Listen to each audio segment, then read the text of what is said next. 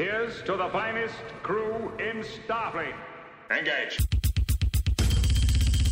Captain Jean-Luc Picard of the USS Enterprise. Captain Jean-Luc Picard of the USS Enterprise. Welcome to The Greatest Generation, a Star Trek podcast by two guys who are a little bit embarrassed to have a Star Trek podcast.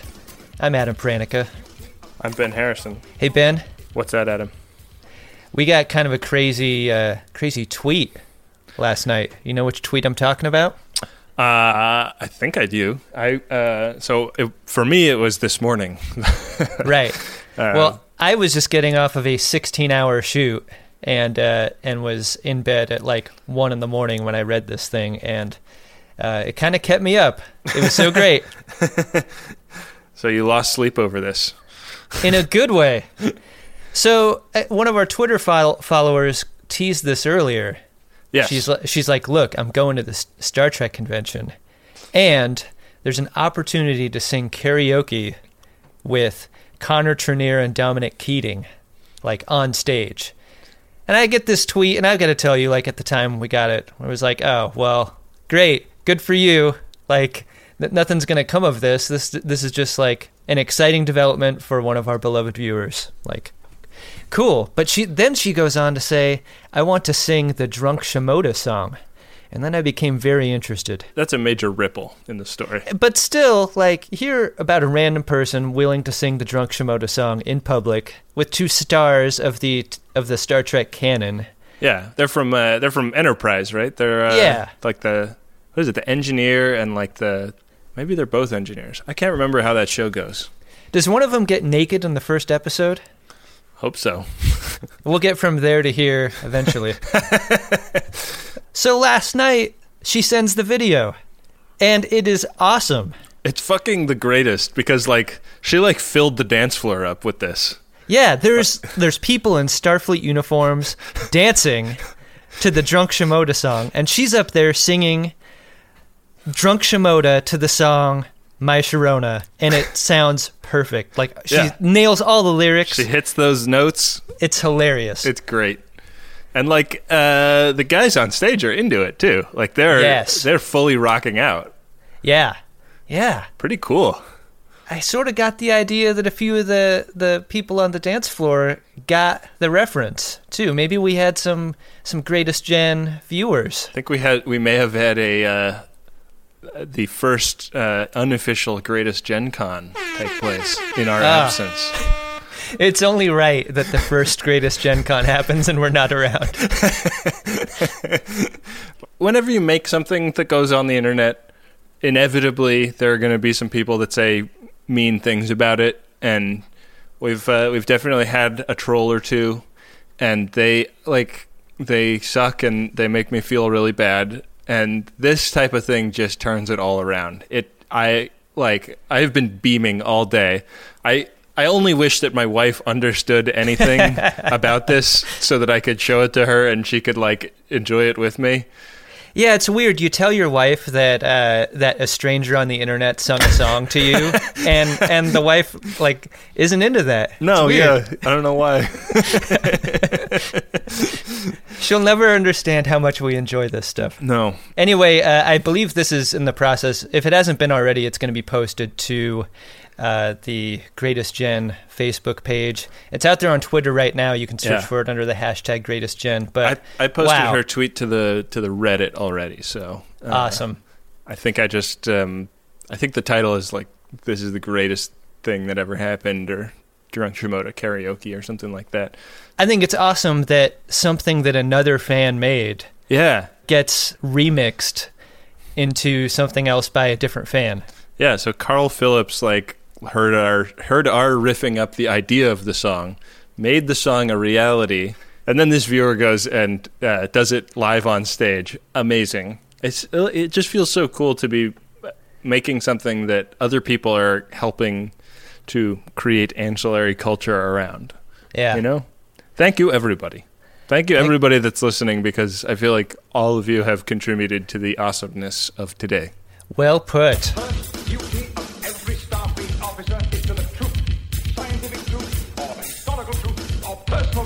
Maybe we should turn our attention to season three, episode 11 The Hunted. Ben, this is one of several episodes this season that feels very Rambo inspired. kind of R- Rambo meets Jason Bourne meets The Fugitive Yeah. in space. Meets Universal Soldier. Yeah. So the Enterprise is uh, taking a look around a planet that wants in. When they when they heard about the what they got going on in the Federation, they were like, "We got to get us some of that." This planet is called Angosia Three, and the Prime Minister of the world government, Farmer Hoggett, with a mustache, is uh, is given Riker and Picard a little tour of of the planet, and it's it's definitely like not Riker's type of place. He he's definitely like not gotten his dick wet yet, and so He doesn't like the uh, he doesn't like his chances either. yeah, like he he takes one look at that mustache and he's like, "This isn't the kind of sex I'm into." A lot of nuck on this planet too. Yeah, there is. Uh, it's kind of, it's kind of like uh, Kyle Riker type costumes on everybody. Yeah, if the Edo decided to like go to church on Sunday, like they would still want to maintain uh, the nuck framing that Right. they're known for, but they'd also want to to cover up into something more formal. Be a little bit more respectful. Yeah, Picard and Riker are down on the planet, leaving Data in command of the Enterprise, and uh, some shit pops off uh, where a like an, a convict escapes the penal colony on Lunar Five, which is the super uncreative name of one of their moons. the colony is called Temp Name. Yeah, exactly. TK, TK, TK. the Enterprise is tracking the ship because the the Angosians don't have good enough ships to to track one of their own ships for whatever reason, and uh, and this guy keeps using kind of sleight of hand and misdirection to make them think that he is in one place when he is in another. Like he goes around an asteroid and like shoots the drive section of the ship out, and they're like, "Oh, well, we're not getting any life signs on this, so it must he must be somewhere else." And it's like it's it's very confusing, but eventually He's- Data sort of picks up the pattern and like figures out how to capture this escaped prisoner. He's like the David Blaine of of shuttlecraft pilots. Mm-hmm. Your card just left the deck. Look through the deck. Your card isn't there. Go ahead. He is shocking the hell out of everyone who's Yeah. seeing what he's doing. yeah, Get the fuck out of my house. And there's this weird tone on the bridge where, like, they're on a mission to get this guy who escaped from prison, so they know he's bad. But there's sort of an air of of like respect for the guy's moves, like sort of a, re- a game respect game going Yeah. on here. Like, wow, this guy's good. it's cool to see like Data kind of work it out in real time. Yeah. you know, he's it's like fool me once, shame on you; fool me twice, shame on me, kind of Data moment, and and he he deduces that this guy is undetectable by sensors, and that's what's what's causing them to be so perpetually confused. Which would have been, I mean, if Farmer Hoggett would have like mentioned that, you know, like by the way, yeah, that would have been good information to have.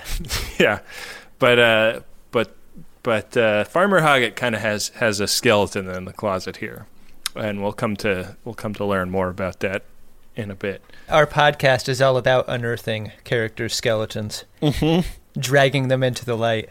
Yeah, It's the guiding principle of is based. Now, you can't find it within yourself to stand up, tell the truth. You don't deserve to wear that uniform. the pursuit ends with, or or we think it ends with them beaming the humanoid shaped but not detectable by sensors otherwise object inside one of these pieces of this ship aboard the Enterprise, and uh, they like hold hold him in stasis for a bit and get. Is that right? I remember remembering. Yeah, o- O'Brien's I like, watched this like "Look, a I- week ago, by the way. I know.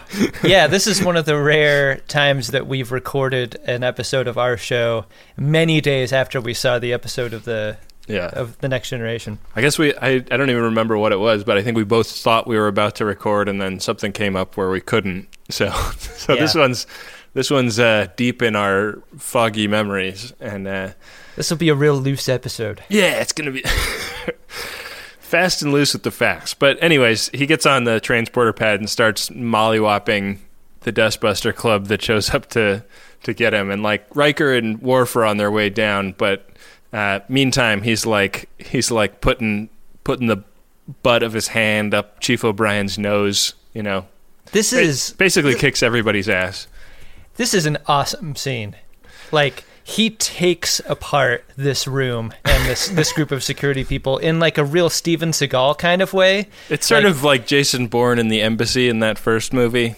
Like He he gives everyone a little bit of attention. Like Yeah. every single person who tries to apprehend him gets two bone breaking moves. Yeah. Like heel of the hand to the nose and then a broken arm. Everyone gets one of those. Yeah, I wish I wish he had done like a couple of like take a dustbuster apart into like three pieces in like a, a smooth hand movement. You know, Yeah. like disarm somebody, disassemble their weapon, and and then like keep kicking their ass before they have time to react. And Uh, O'Brien has just got to be excited to be a part of something. Yeah. Like, even though he is getting his ass kicked and he gets shot, like, he's got to be thrilled.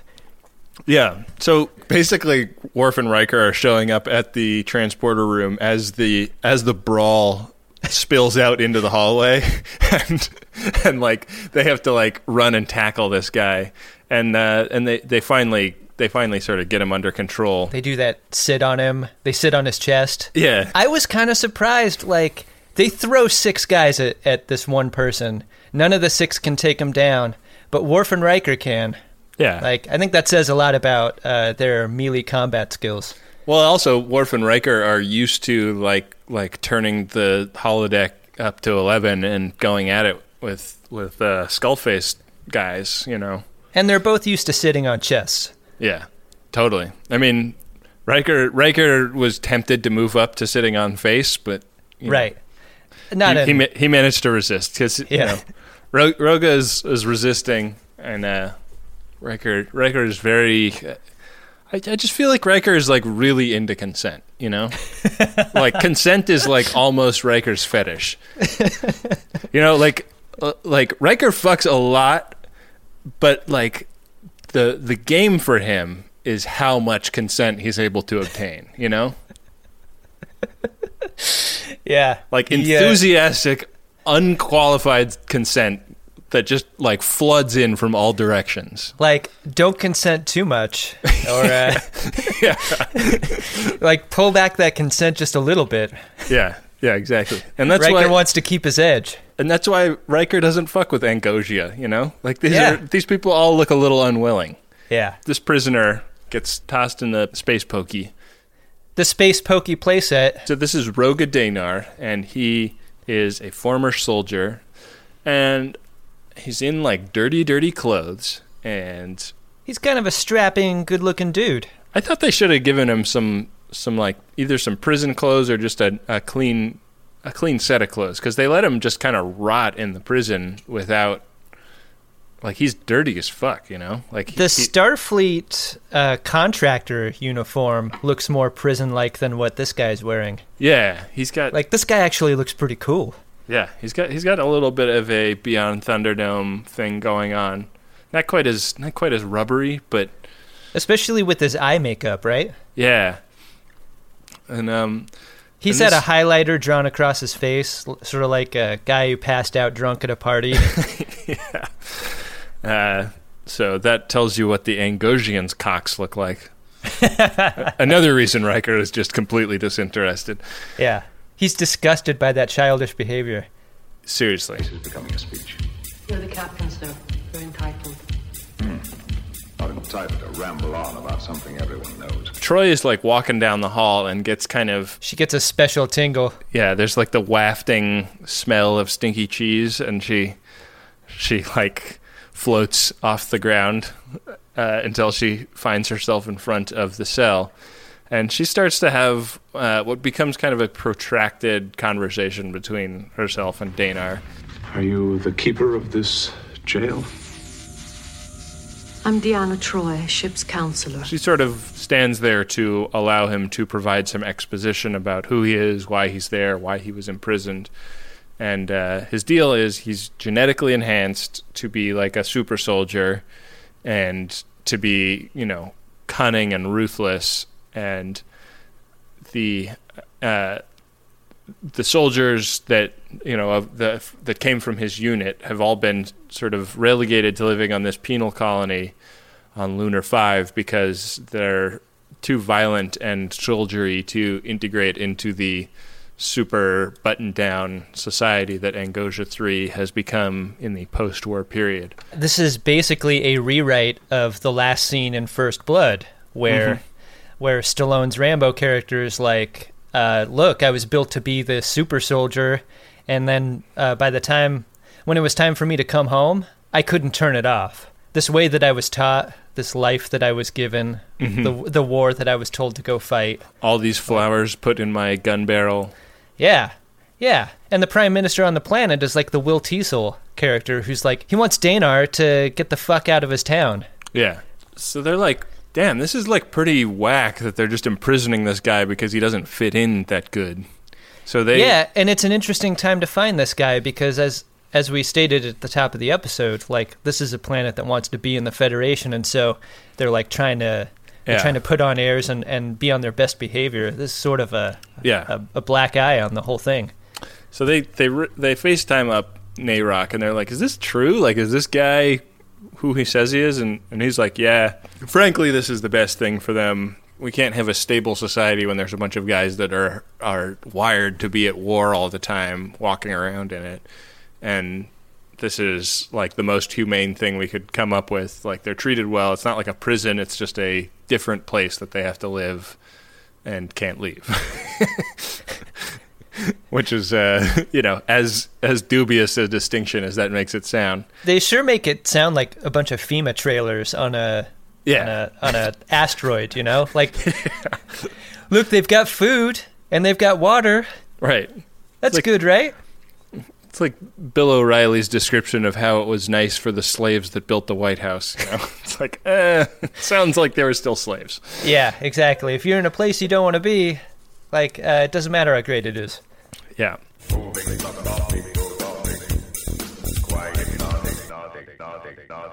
So Troi's having this ongoing conversation with him, and and part of part of his deal is that he's been like modified on a chemical and genetic level, and part of it is that he's been kind of conditioned, and she really believes that any like psychological changes that were made to him could be kind of backed out and and reversed ultimately uh, she's a very optimistic mental health practitioner, and she's like, "Well, have they even tried that?" And he's like, "No, like they're not." That'll never work. yeah, and uh, it's sort of like uh, sort of like your friends having relationship problems, and he's like, "Oh my god, this is terrible. We fight all the time. I I think I think we might have to break up." And and you're and you ask him like, uh, "Well, have you have you told her that you're that you're feeling this way?" And he's like, "No, no, that would never work." yeah, yeah. It's like, uh, it's like, bro, like communication is key. yeah, And Yeah. uh, I think that the government just didn't want to take a risk on like trying to work this out and then have one of them, you know, tear a shopkeeper's head off over like a return policy that he didn't like and have that Right. kind of fall on the politician's hands. you don't want a Danar type uh, blowing up a town because of uh, of some fireworks going off down the street. You know, Right. Yeah. So the Angosians are sending like a like a prison transport to come pick Danar up, and they're like everything is like pretty tense because they're getting ready to beam him off, and they're like, Mr. Worf, have all security precautions been taken? Release of the force field and activation of the transporter will be virtually simultaneous. There will only be a 0.1 second difference between them. Even Danar can't move that fast. sure enough, like they go down there with the with a bunch of dustbusters and like watch as he uh, is supposedly getting get transported over the prison transport, and uh, and he like breaks out of the confinement beam in the in the transporter, and he manages to like get a weapon and get get on on the hoof, and he's like loose in the Enterprise. This is a great scene. Yeah, this is this is when you need the U.S. Marshals to come in, right? What I want out of each and every one of you is a hard target search of every gas station, residence, warehouse, farmhouse, hen house, outhouse, or doghouse in that area. Checkpoints go up at 15 miles. Your fugitive's name is Dr. You need a Richard Crenna figure. Yeah, and it's like it's like a real conundrum because they're so used to everybody being detectable that Yeah. they can only kind of figure out where he's going by getting everybody to like you know, they they sound general quarters and everybody has to like go to their go to where they're supposed to be and then every time a door opens or a turbo lift gets activated, they're like, "Oh, he's on deck 6. Oh, he's on deck 4. Oh, he's in the Jefferies tube." Yeah, he's, And- he's dropping like breadcrumbs of destruction around the ship. Yeah, Which is both A, good for them in terms of trying to figure out where he's going, but also sort of a strategy by Danar because Yeah. he can direct their attention to wherever he wants it based on what he's doing. Yeah, there's a pretty badass scene where he like overloads a phaser and leaves it in a, a in a turbo lift that oh, you know the doors open and Worf realizes that it's going to blow a chunk of the ship to hell and tells everybody to run away and he he like charges in there and deactivates the phaser, which was pretty fucking badass. Like Yeah. major major props for the bravery on display when Worf did that. Yeah, he was ready to jump on the dustbuster. Totally. And and like he's leaving overloaded phasers all over the place and just causing all kinds of mayhem. And finally, they figure out he's in a cargo bay, and so they decide to flood the cargo bay with gas to to like knock him out. And uh, Picard deploys uh, a gas called anesthezine, I want you to flood them with anesthezine. and I re- truly believe he's the only one that has a working knowledge of this, but only because it comes in a powder form typically and is uh, and is tasteless and odorless. he he usually puts it in drinks. sure, We could use some anesthezine, Rudy. they're like, "What's that?" Why aren't you drinking your beverage?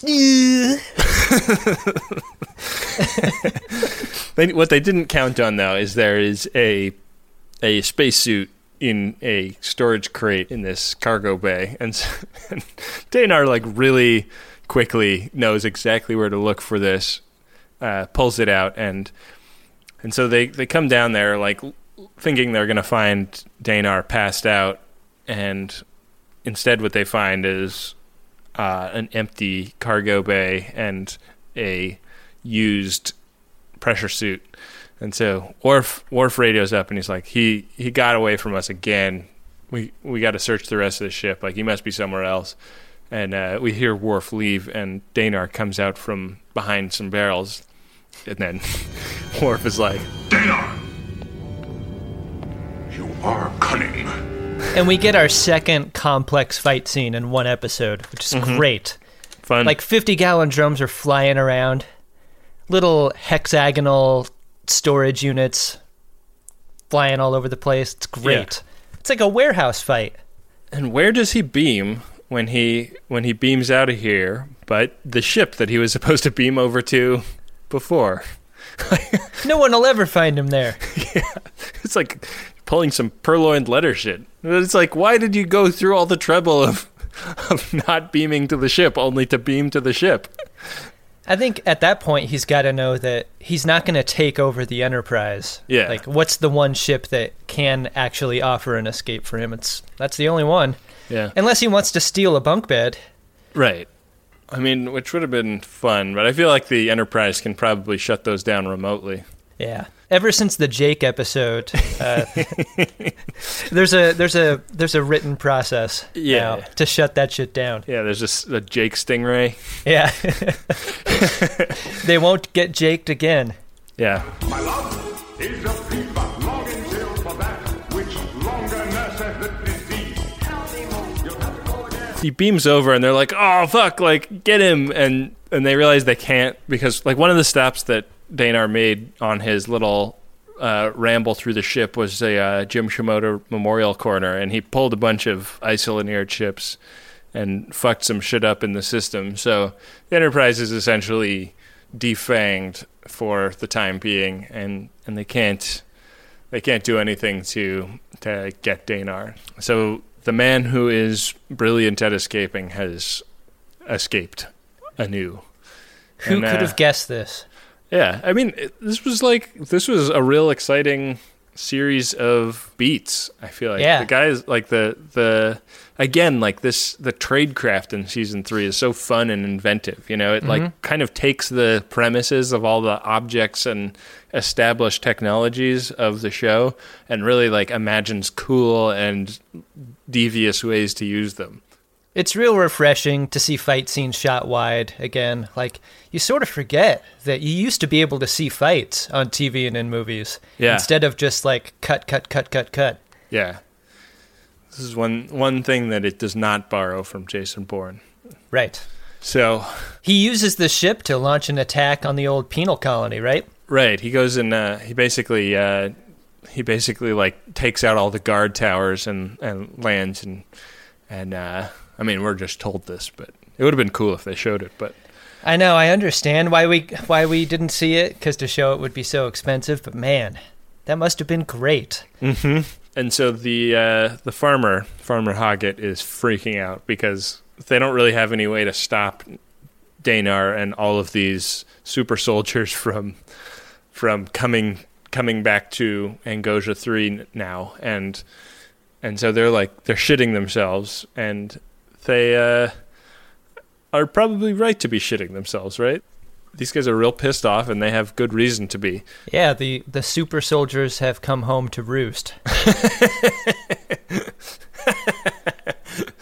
That's how the saying goes, right? hmm So they put down in the city, and they're like they're like converging on the capital, and Picard is like, "Uh, "Okay, enough, enough, enough," and he beams down directly to the capital, uh, right as Farmer Hoggett and all of his government stooges are getting armed to the teeth to prepare to try and repel this super soldier attack, and uh, Farmer Hoggett is like, listen, like, there's just nothing we can do. Like, we really wish we could, but we're desperate here. Like, we can't incorporate them into our society. We're not going to kill them. We just like this is this is the best solution we have, and and they're so pissed off at us. Like, please help us. Please, please get rid of them so that we can become part of your federation and be, you know, rich and happy for the rest of our lives. and uh, and that's just like right when when Danar and all of the like uh, MacGyver looking guys Yeah, storm all the all the Michael Biehns. yeah they just they storm the palace with uh, with their armaments and one thing we have learned is that they're kind of their training they have like pretty strict rules of engagement which is uh, kind of a surprising choice for super killers but uh, they won't attack if they are not under threat so Picard convinces everybody to drop their laser beam weapons, and uh, and that sort of like Danar's like, "Come on, shoot at me!" Come on, do it, do it, shoot me with a laser beam, kill me. Yeah, yeah. That's it's it's five minutes of Schwarzenegger impressions. Yeah. Before before Picard's like, all right, see ya. Yeah. Fix it. Fix it yourself. Fix it And your it- damn self. Yeah, and he basically is like, "Hey, like, good luck with your little government there, Farmer Hoggett. We're we're uh, very interested in the things that we learned here on this inspection trip, and we will advise the Federation Council of what we've seen. And if your government has survived uh, after this little standoff, we are happy to help you try and reverse the conditioning of these guys that fought and died for your country." Right. Yeah. And then they beam off. Yeah, they're like, "Peace." Kind of great. Kind of a limbo ending. Yeah, good good times. I do not love thee. With mine eyes they be. A thousand ever see, but 'tis my heart. Did you like this episode, Ben? It's very important that we go over whether or not we like these episodes. Yeah, um, I really liked it. I thought it was uh, a, a tight script. I mean, there was a couple, a couple little misses in there, but more or less like a, a fun a fun one to watch that had a lot of interesting ideas and you know I think sci-fi at its best sort of imagines a society that allows you to like compare and contrast your own society's behaviors with it Mhm. and uh, this really does that and uh, it was also really fun to see like a total A-lister like James Cromwell before he became famous. Yeah, that was cool. I liked it too. I liked uh, I like genre blending a little bit, and I like how on the nose the the Rambo comparisons are. Like I'm a big fan of that Rambo trilogy, and so I thought it was really cool to see a storyline just sort of picked up and dropped off. Trilogy. uh, it's a quadrilogy, bro. Oh yeah, there is that fourth movie, which was just a blood and guts fest. yeah, I like this episode too. It's fun to see a lot of fight scenes every once in a while. Yeah.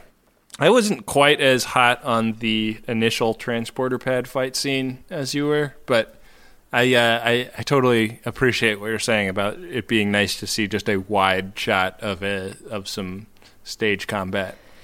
Yeah, the the shot composition didn't do it any favors, and and my Steven Seagal comparison was meant to be disparaging. Like, Right. it didn't look great, but it was fun to see a, a bunch of wrestling and Yeah. stuff. It was it was cool, and also it was interesting to me that the solution to a problem was just to throw more bodies at it. Like this seems like a very original series solution to a next generation problem. Like, like let's just put as many people in danger as we can. Like I thought that was kind of funny. Yeah. Fair enough. I wish we got a little follow up scene in sick bay with O'Brien, who, who's like who's been like phaser blasted all to hell, Yeah. and he's talking talking to Beverly. Yeah, like oh my celloing hand. Beverly That's kind doesn't even Scottish accent. I don't know what I'm doing. Doctor Crusher doesn't even know who he is. Like, Yeah. no, I'm I'm Chief O'Brien. I'm the guy who beams you places. And she's like, who? I got into an adventure today. He's just beaming. Yeah, good times. Good times. Priority one message from Starfleet coming in on secured channel. Need a supplemental income. Supplemental income? Supplemental. Supplemental. Yeah, it's extra. By the interest alone could be enough to buy this ship. Hey Ben, want to make a little money? Let's get some scarves. Our very first priority one message, commercial message, comes from Teleios Development. Ben. Yeah. Teleios is spelled T E L E I O S, and it's a business advising firm that specializes in helping engineering firms and family businesses grow and earn more profit. Um, not something that either of us could take advantage of, but I, I would be shocked if none of our listeners have engineering firms or family businesses that wouldn't like to make more profit, Ferengi like. I'm sure a business like Teleios looks at the way we're running our podcast, uh, basically profit free, mind you, and it's like, what the hell? Uh, we need to jump in there and help these people. Teleios, of course, not helping us at the moment. We're just doing an ad for them. This is a pity jumbotron, you're saying. Right? Yeah. Um, they're, they're using us as an example of what not to do. I think. Right. This is a counterexample, but uh, they would love to create a specialized strategy for your organization today. And uh, this is our first priority one message. And I would like to set a a good example going forward by referring some business to Teleios Development. So, uh, if anybody out there could could use a consult, could use some advisement on how to get some more scarves in your in your family business or engineering firm, email Joe P. That's J O E P at teleiosdevelopment.com to learn more. You know how sometimes you get into business with people and you don't you don't exactly know where they're coming from, right? Like Mhm. like you you aren't sure if they're there to take advantage of you.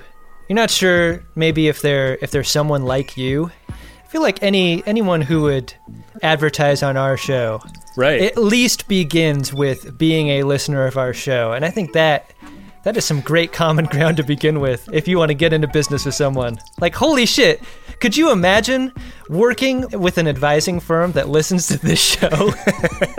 Any business meeting that ends with selecting who was the drunk Shimoda in that meeting, yeah. all right by me.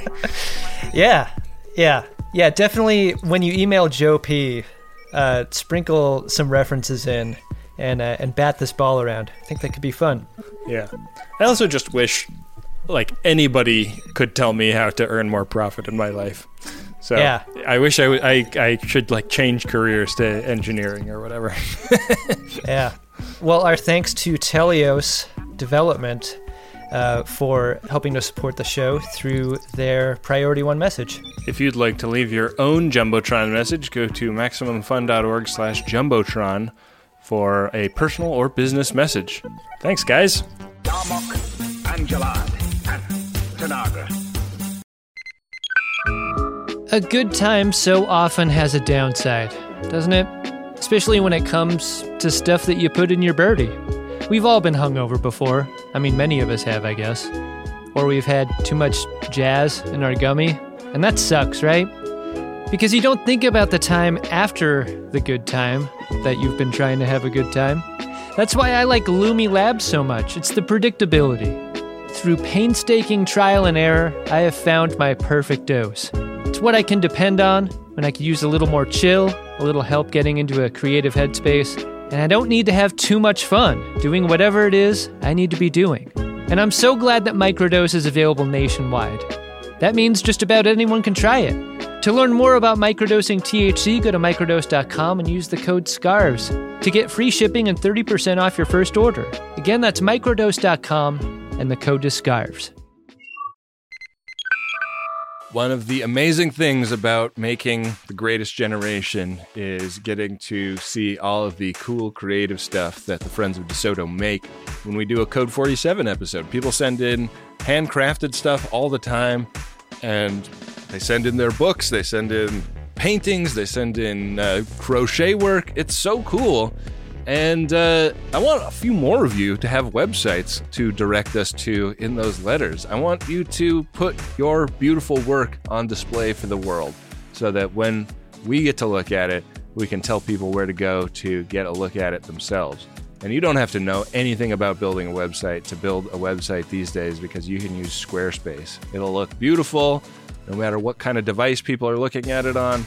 Hell, you can even sell stuff using a Squarespace website. Don't make your cool creative project captain's eyes only. Head to squarespace.com slash scarves for a free trial. And when you're ready to launch, use offer code SCARVES to save 10% off your first purchase of a website or domain. Back for another game. You know it. What's going on? Just one more week till Max Fun Drive. Hard to believe. It's been a heck of a year since the last one. We're now a worker owned co op. We raised $50,000 for charity last year. And we've added a bunch of awesome new shows. But do you think we're ready to do it again? Absolutely. Lovely new gifts are lined up. The episodes will be amazing. And wait till everyone hears the bonus content. Yeah, plus they know to go to MaximumFun.org slash newsletter, so they're getting all the news. Oh, like that meetup day is on Thursday, March 21st. Then what's bothering you? Me? Oh, nothing. We're all set for Max Fun Drive to start on Monday, March 18th. I just didn't want you to see this coming. Check. What? Hang on. Most of the plants humans eat are technically grass. Most of the asphalt we drive on is almost a liquid. The formula of WD 40 is San Diego's greatest secret. Zippers were invented by a Swedish immigrant love story. On the podcast Secretly Incredibly Fascinating, we explore this type of amazing stuff. Stuff about ordinary topics like cabbage and batteries and socks. Topics you'd never expect to be the title of the podcast Secretly Incredibly Fascinating. Find us by searching for the word secretly in your podcast app. And at MaximumFun.org.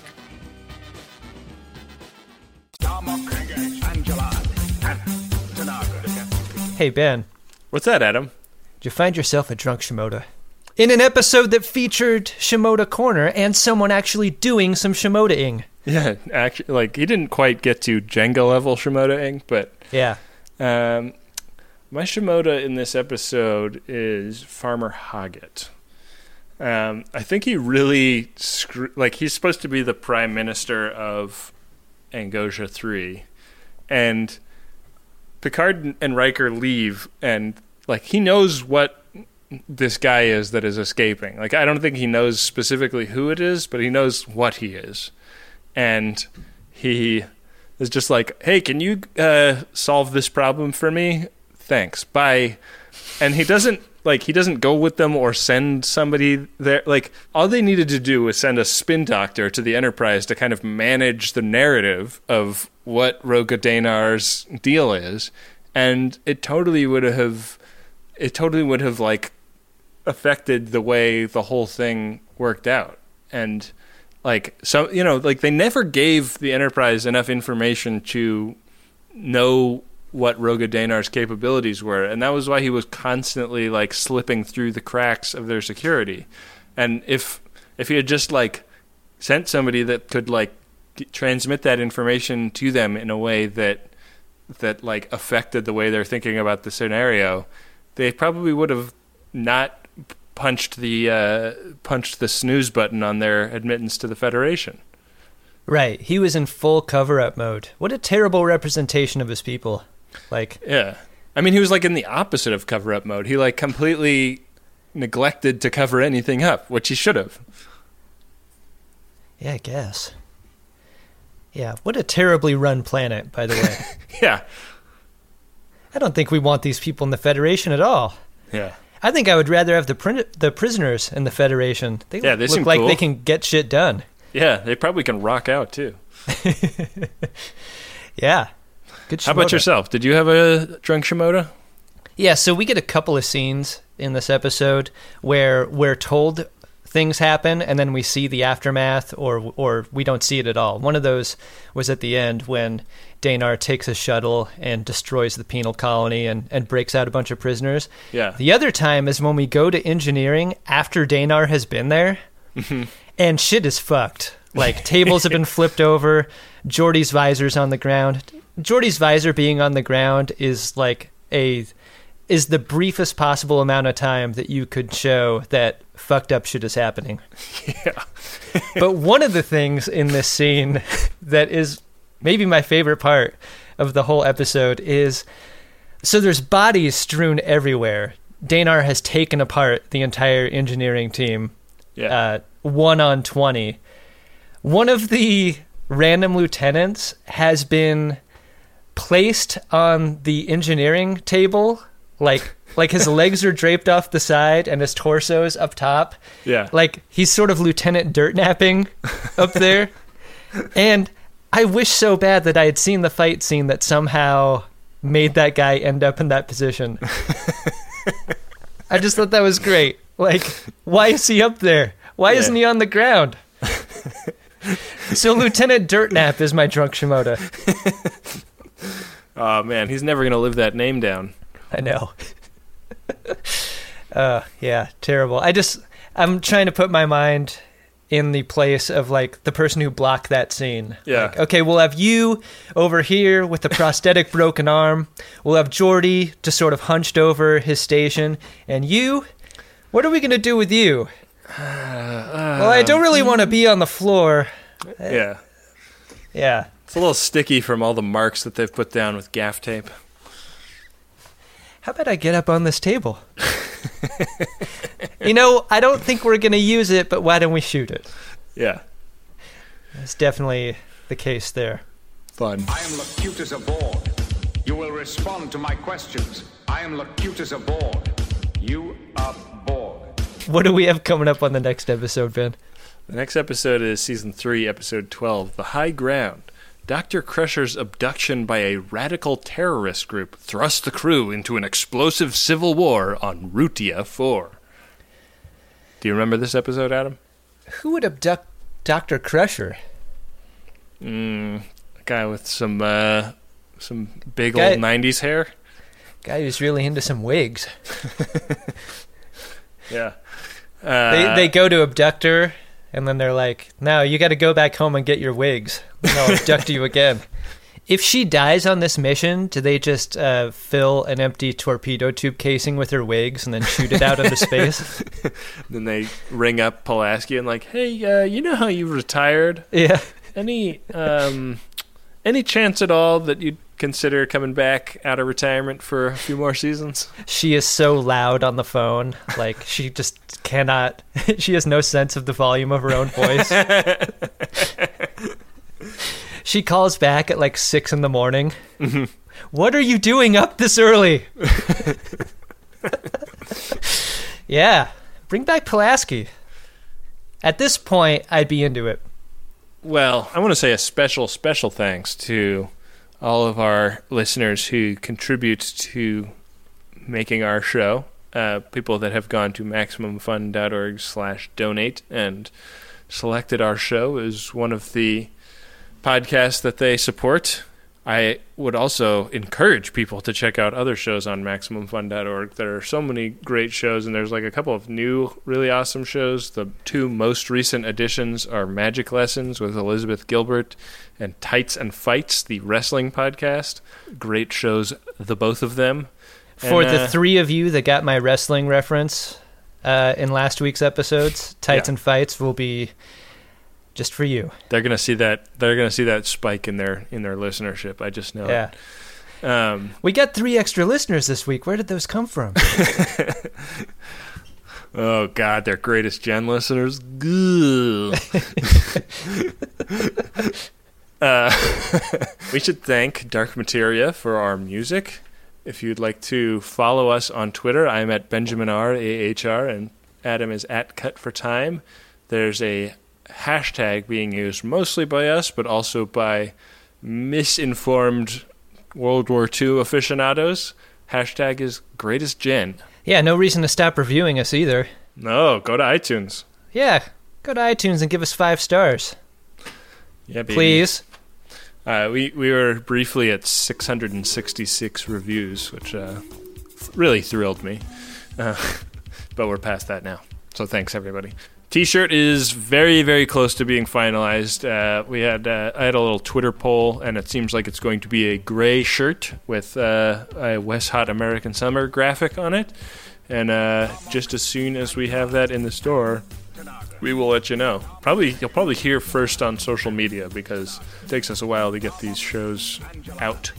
But uh, uh, I'm really happy with the way it looks, and I think you guys will be excited.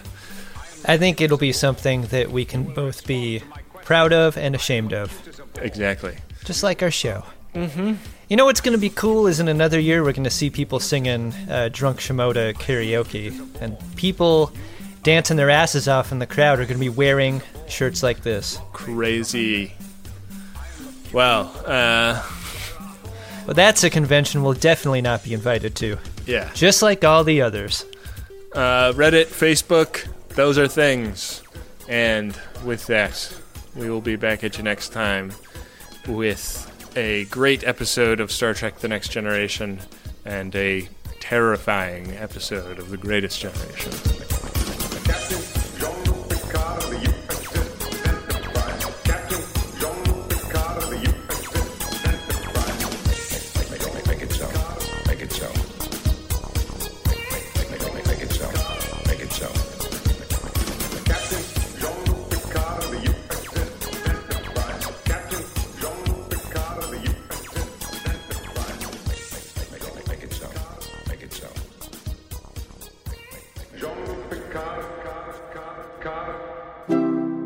MaximumFun.org.